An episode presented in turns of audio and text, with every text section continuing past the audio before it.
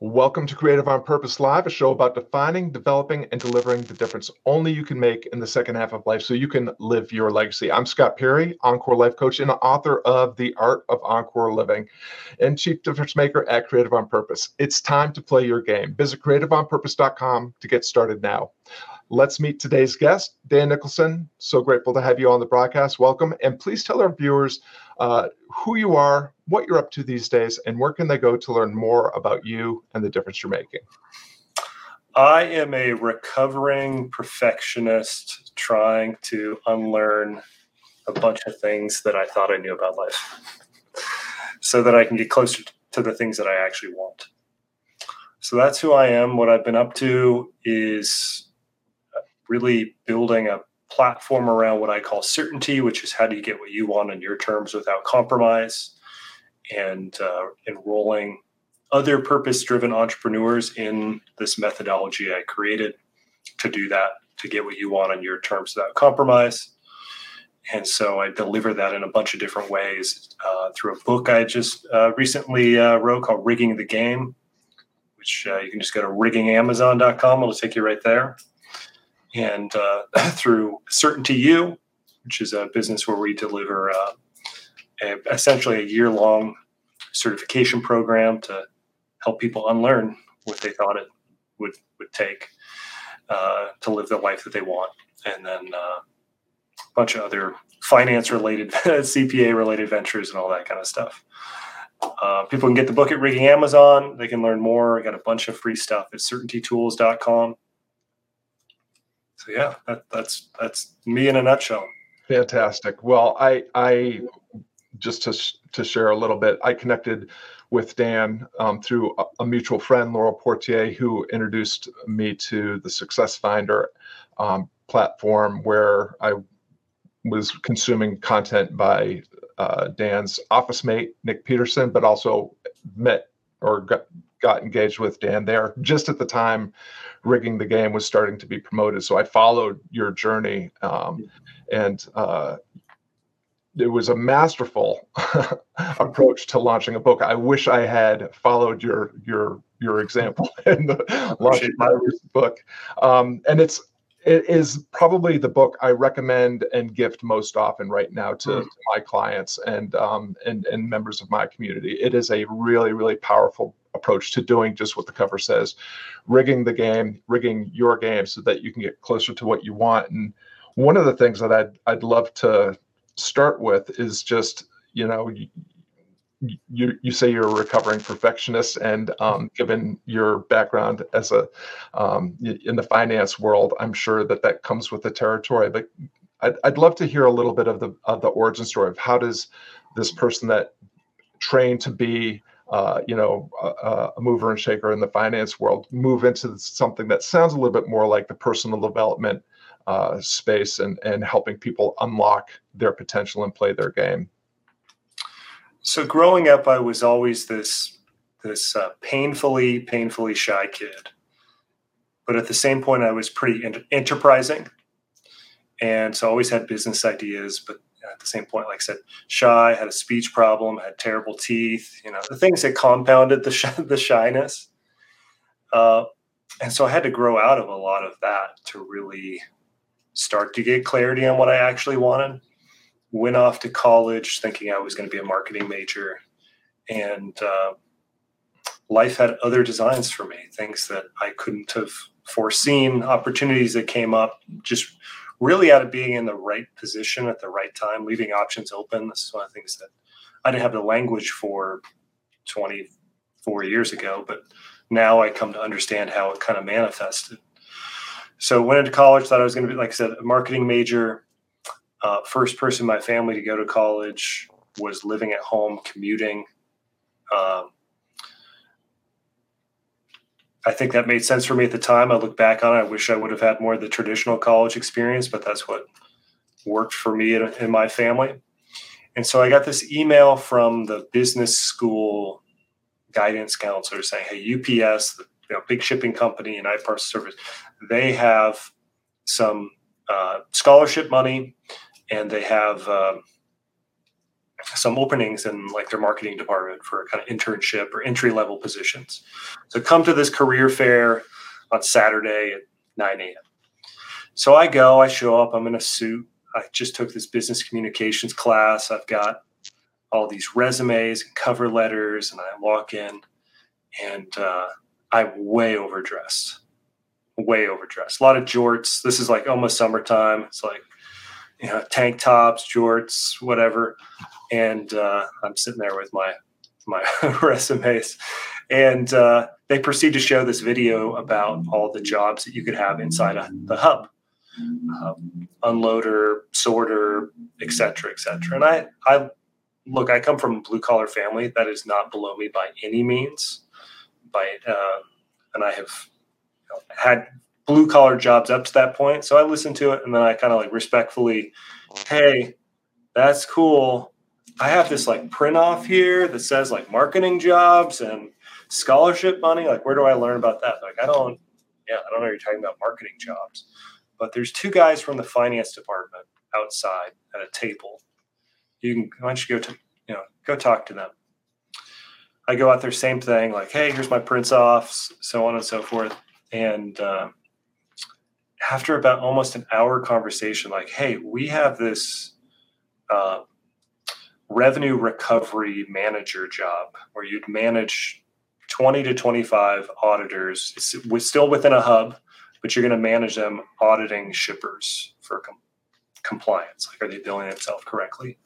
I'm 19. Like I said, just finished my first year of college. Somehow I get this job. Uh, I got 25 people reporting to me. Uh, my manager's in a totally different. They're not even there. They're in a totally different know, building 30 minutes away. I'm doing all the hiring, firing, and uh, reporting to the regional controller. That was the domino that led me to change the finance, led me to change to ultimately an accounting degree, get an IS information systems degree, and it sort of uh, snowballed and opened all these doors uh, that took me away from entrepreneurship and uh, took me about a decade to to uh, reorient. Not in a bad way, but it took about a decade for me to kind of figure out how to leverage all the skills that I'd accumulated. Yeah, well, that's it's it's fascinating to hear how people's destiny kind of unfolds and how they become agents of their destiny, but also how easy it is to get um, to get off the path that mm-hmm. that maybe was was right there all all along or intended for us. Um, one of the things that um, you know, one of the things I hear in that story is, you, you know, you and I share this language around playing your game, and I, we can mm-hmm. come to it from different places. But I hear in your kind of standing up for yourself at this meeting at UPS, and and you know that you were you were clear about what you were, who you were, and what you were there for um, mm-hmm. and, and playing your game in, in that story. And one of the things that really fascinates me about your work at Certainty U and, and with Certainty Tools is I have a, the way I think I have thought about certainty um, up till colliding with your work is, um, you know, I, I look around at the world and I see people being rewarded um, for certainty about things that they actually have no certainty mm-hmm. right to certainty about right and and they get rewarded with fame and fortune somehow and you know just from my love of of ancient um, philosophy and spiritual traditions above the oracle of delphi in addition to know thyself it says certainty is ruin by which they they probably mean that hubristic kind of certainty but you mm-hmm. have you you have really repositioned and reframed certainty as a um, not just a positive thing, but a thing really worth um, trying to to create and leverage. And I'd I'd love to just have you unpack a little bit more about like what certainty means yeah. to you and how you help people cultivate that. So so I believe that there's this essential question that everyone asks is asking, which is, am I going to be okay? And I experienced this through the lens of the last 20 years of really helping people in the finance space navigating their cash flow, etc. Am I going to be okay? Future focused. uh, right now, talk to a lot of folks, and on paper they might have hundreds of millions, but they're they're not liquid. So, yeah, they've got this cool number on paper, but still, like, how am I going to pay this upcoming expense? And uh, that's hard to relate to. You're like, oh, that must be nice. Uh, poor them. But the point is that there is a similarity across uh, demographics, age, gender, bracket, uh, income brackets, etc., which is this wondering, am I going to be okay? And when you kind of unpack that, you find that there's an element of they're uncertain. I don't know what what's going to happen, and there's a lack of power that they feel like this is happening to me, or and so I've sort of endeavored to try to build some tools to help people navigate. Well, what is what is certainty to you? What is it that you're trying to, to achieve? We, I believe, have our own unique definitions of wealth, or what I call the solvable problem. This is your unique equation, your sort of final destination, if you think about it in terms of um, GPS. Like you're here now, you're at this spot right now, and you have this final destination. That is your like ultimate definition of of wealth. How do we get you there? Um, and so, in in kind of unpacking that, I decided, okay, I, I'm going to own this very nebulous term and something that if I was a registered investment advisor, I wouldn't be allowed to say. Mm. Uh, and so, like, okay, I, I'm going to create my own definition of this, and uh, which is again helping people get what they want on their terms without compromise. And in that, I'm going to help people understand that, that, that it's actually an infinite game. See, I think the point you were making around the hubris is that you think you've made it. And once you think you've made it, that's when you're in the highest probability of blowing yourself up. Right. Go, no, we've never really made it.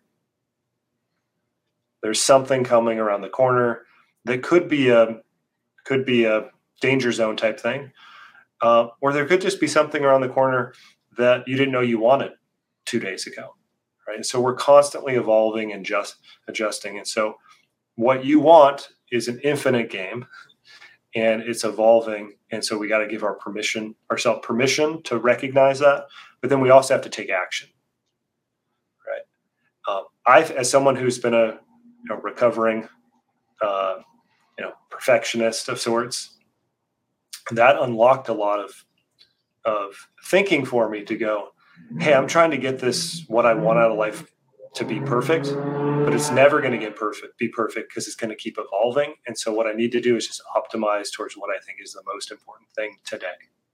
And then reassess, reserve the right to change my mind in the future. Yeah, those are well, and you've you've shared several of the principles from your book um, and, and from what I've witnessed watching the the certainty summit and things like that that that really resonate and again things that I've been able to share with clients and community members and and kind of repurpose through my own filter um, that I'd, I'd love to um, dive into a little bit. So one of the things that I'm hearing in what you said that I recall from the book is this idea of certainty is getting clarity on what you really want and then um, establishing a strategy that creates the most opportunity optionality while mitigating the risks that are inherent in anything that um, that's right. is unknown. Um, I, I and the, the the solvable problem is something that Laurel Portier, who was a guest a couple weeks ago, introduced to me when I was her, you know, when she was my coach, um, and that idea just profoundly resonates because um, it, it it takes for me it was a way of framing um, a, a challenge that I was trying to navigate in a way that disconnected it from the narrative in my head that you know where the imposter shows up where fear shows up where fomo shows up and everything mm-hmm. else and instead creates this objective problem that i can solve if i lean into my gifts my strengths um, and do the things that that you advocate around reducing risk. So um, this is now your your intellectual property, which is um, really fascinating to me as well. So a little bit more like what's how do you frame the uh, or how do you teach people to frame a solvable problem, and how do you help them navigate their way towards solving it? So, solvable problem is probably the thing that I've created that gets talked about the most. But when we go through the certification program, it's one of the last things that we talk about. I mean, we, we reference it a bunch, but it's one of the last things that we talk about. And the reason for that is that I have found that it takes people months and months to give themselves permission to be honest about what they really want. And so we have to help them see behind all these corners of, look, uh, your notion of what it's going to be, what's what's required to be extraordinary is wrong. What's required to be extraordinary is to, your words as well, play your game. Like, show me someone who's actually reinvented and uh, reimagined an industry um, that was just copying somebody else in entirety. Uh, they weren't. They were.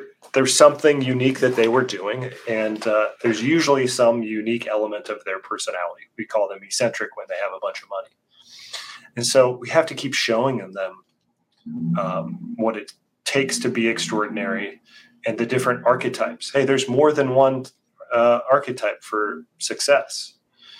Um, we take them through um, these four types of architects or, or archetypes. Excuse me one of them is called an influencer.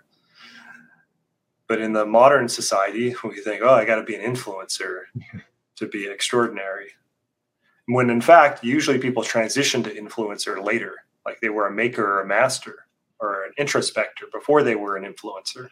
So we just got these sort of false notions. So anyhow, I have to unpack all this, really teach people about biases, how we're running a race against ourselves, um, really what it means to engineer luck. When I talk about rigging the game, the name of the book, it's really engineering the outcome that we want. And so there's a lot of kind of journaling, opening loops to finally get people to here's your solvable problem. Your solvable problem is, uh, in my terms, is broken into two buckets your core priorities and your preference based priorities. Core, this is what I believe everyone wants. It's the conventional definition of wealth. You got enough where you don't have to work, you can pay off all your debts, and you got some amount of cash reserve. That's sort of the conventional definition of wealth. I would call that financial security. You can have financial security, but not be fulfilled. You don't have financial certainty yet because there's all these preferences that you that are unique to you or your relationship that the world is trying to tell you that these preferences are actually binary. There's a right and wrong. You, know, you should only want. Uh, uh, everyone should pay for their kids' college. No one should pay for their kids' college. Everyone should. You know these back and forths of. Uh, you know, you should. You should uh, uh, get a vacation property. Don't have a vacation property. You know, on and on and on. And uh, it's a, it depends. What do you want? Right. Which is again why we got to spend like weeks talking to people about preferences and showing them the math and uh, to then give them permission to go okay these are my preferences so we take the core priorities which is sort of the financial security we add in the preference based priorities that combined is your solvable problem as long as you've taken what you want and you put a dollar value to each of those things and a date. When do you want to achieve it by? Now we, we call it a solvable problem because now it is actually something we can solve. When it's just a vision board with a bunch of stuff on it, it doesn't tell us what the resources are necessary to make that possible. And so we get a bunch of dopamine and we feel awesome. And we do a bunch of stuff and we get up earlier and we start taking ice baths and whatever for a couple weeks and uh, and trying to get this vision board, and then we lose momentum because we really didn't get the clarity we needed to live the life that we actually want. Yeah, well, and that clarity piece is so important, and it's um, I, I, I really appreciate what you're saying about the vision board and and you know that whole approach because it's just like uh, New Year's resolutions. This this the announcement on Facebook actually feels like achievement already. That's right. And you get the dopamine hits of everyone saying "Yay, you go you," um, but you know it it's it's not. It's actually over, nothing. Over on certainty tools, I have a couple of uh, we call it, call them uh, uh, the unexploitable episodes. It's my business partner Nick Peterson, who you mentioned uh, earlier. We're office mates. We've recorded a couple of these things on uh, being exploitable, and then how do you become unexploitable? And so many of us are in we're just in pain. We have so much scrutiny for, and expectations from the outside world, and then internally we have all this shame and guilt and otherwise because we're not living the life that we want. And so, in these moments of of weakness, we buy into the the one step, the one hack. Right? What I sell and what you sell is harder because it's not hyperbolic. It's not like, hey, you know what? Download and watch this five minute video, and then your whole life is going to be better. And then, oh, yeah, implement this one strategy.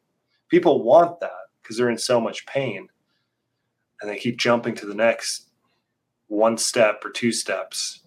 And sometimes they work, um, but often they don't. And so you're in this position of being very exploitable. Someone can sell you something because you're in this position of of pain. And that's where you need coming back to solvable problem. How much effort do I really need to put in? How much re- risk should I really take? Because when you again you study those who have had um, extreme success, they were the right. They had the optionality. They were willing. They were able to participate. If I was so overstrapped back when I was 19 and my schedule was so filled that I, like, I'm too busy. I couldn't go to that UPS thing. The whole trajectory of my life would be different. Yeah. And so we miss that over the course of a year, there's maybe two or three major inflection opportunities, but we're so busy putting in maximum effort and taking maximum risk that we can't even participate in those things that are going to truly be transformative or what I would call asymmetric to the upside. Yeah. Well, that's a that's that is a really great point and I guess the a reflect a reflection that's more of a question really is well one one is um, if you have any insight into how you like how you can be present and available and aware of those inflection points. But the other is you know it seems as though it, one of the things i think a lot about is you know trying to be get clearer about separate uh, distinguishing between decisions and outcomes. Like i can make a really bad decision to get a good outcome and that leads to that hubristic certainty where i must be great because i got what i wanted um, even though you did something that if you sus- sustain that approach would blow you up. Um, but at the other end is you can make the best decision possible and get and not and get a bad outcome and that leads to us thinking that we must be stupid and and we are less than you know the idiot yes. that made the bad decision and got the good outcome.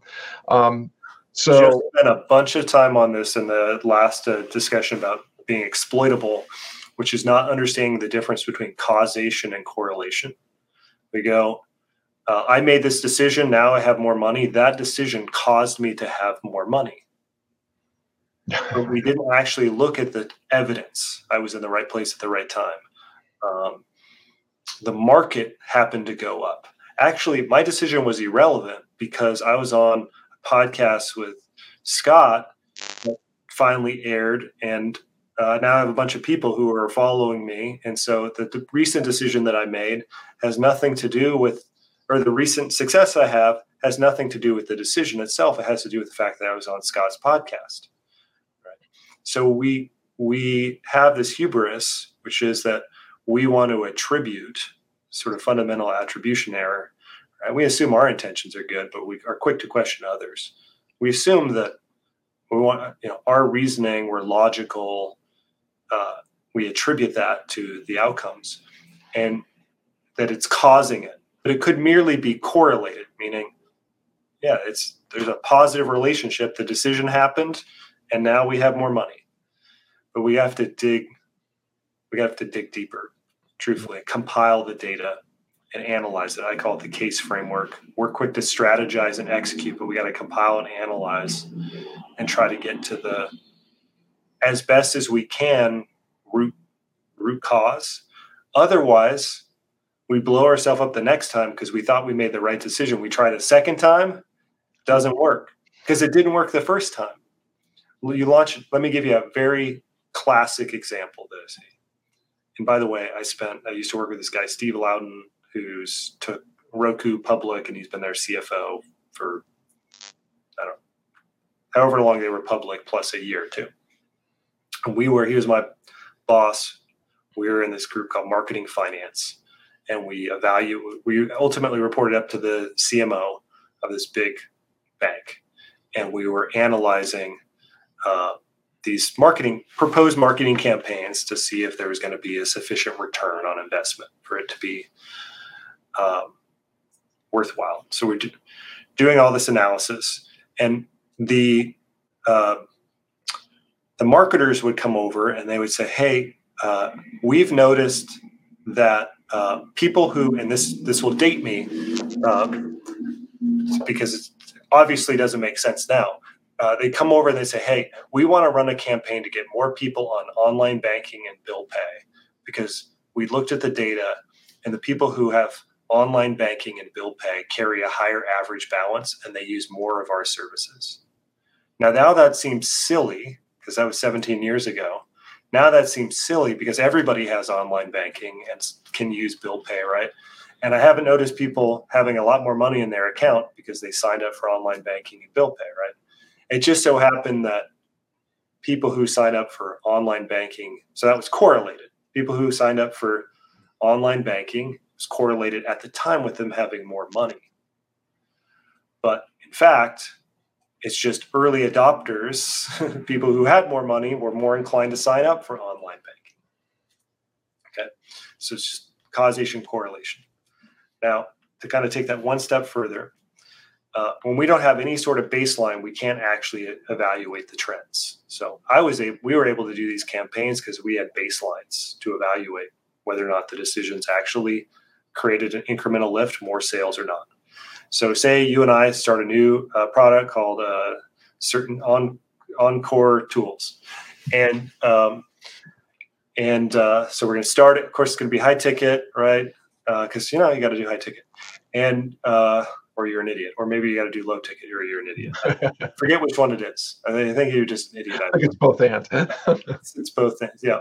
So we got Encore tools. We're starting it day one, we announce it, we start ads, we run an email campaign, we go on a bunch of podcasts, and I don't know one other strategy. Uh, uh, we dance naked in the uh, outside, and we have this uh, amazingly successful launch.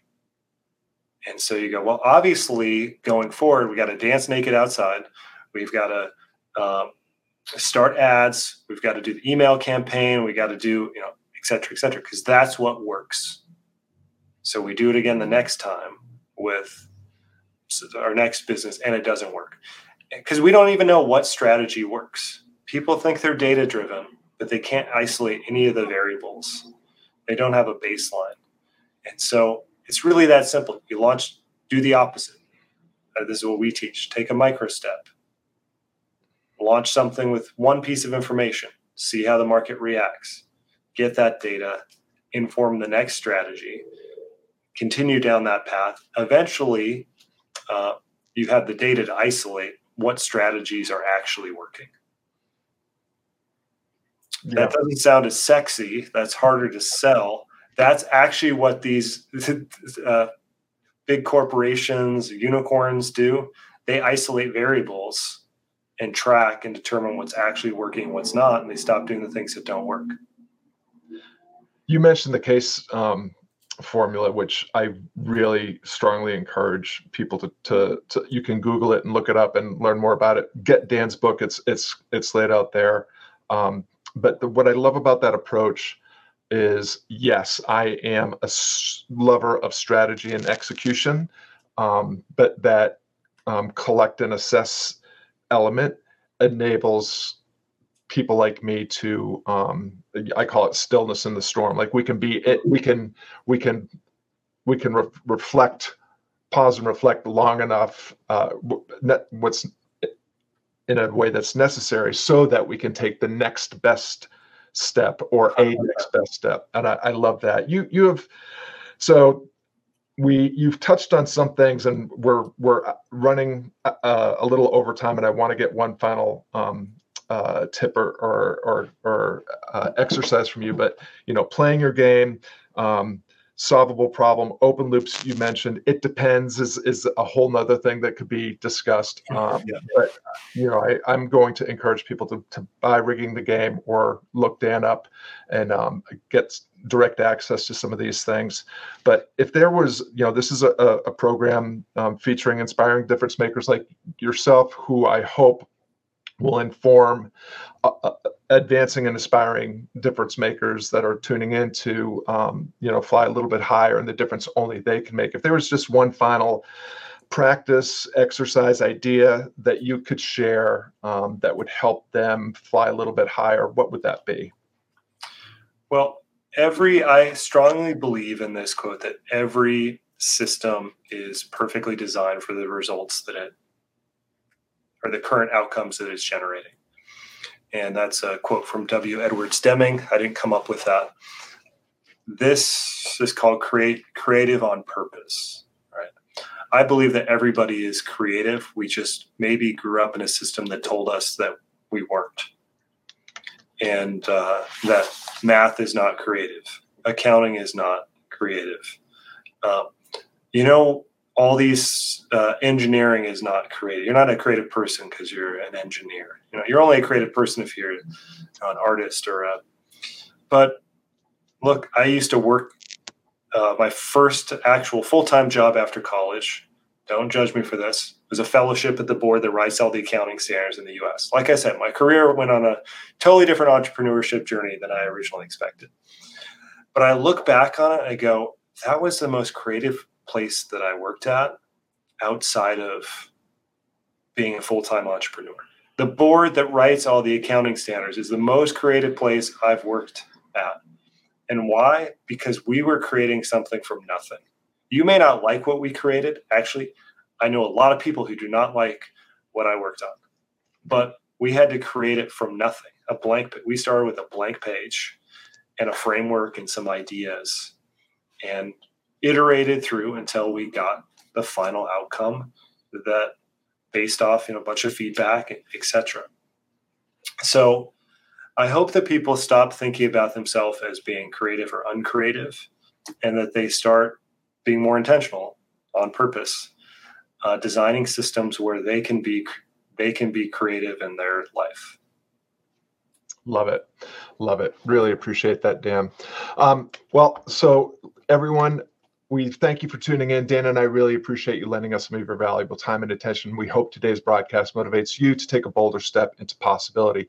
To keep go, go going with defining, developing, and delivering the difference only you can make, visit creativeonpurpose.com. Be sure to go to riggingthegame.com and certaintytools.com to learn more about Dan. And if you're watching on social media, please leave your biggest aha lesson or takeaway or question in the comments. And if you're watching or tuning in as a podcast, please leave us a five star review. It helps more of the right people connect with this content so they can fly higher and the difference only they can make. Now, take the insight and inspiration from today's show and play your game all in and full out. Dan Nicholson, thank you so much for sharing some of your wisdom and experience with us today.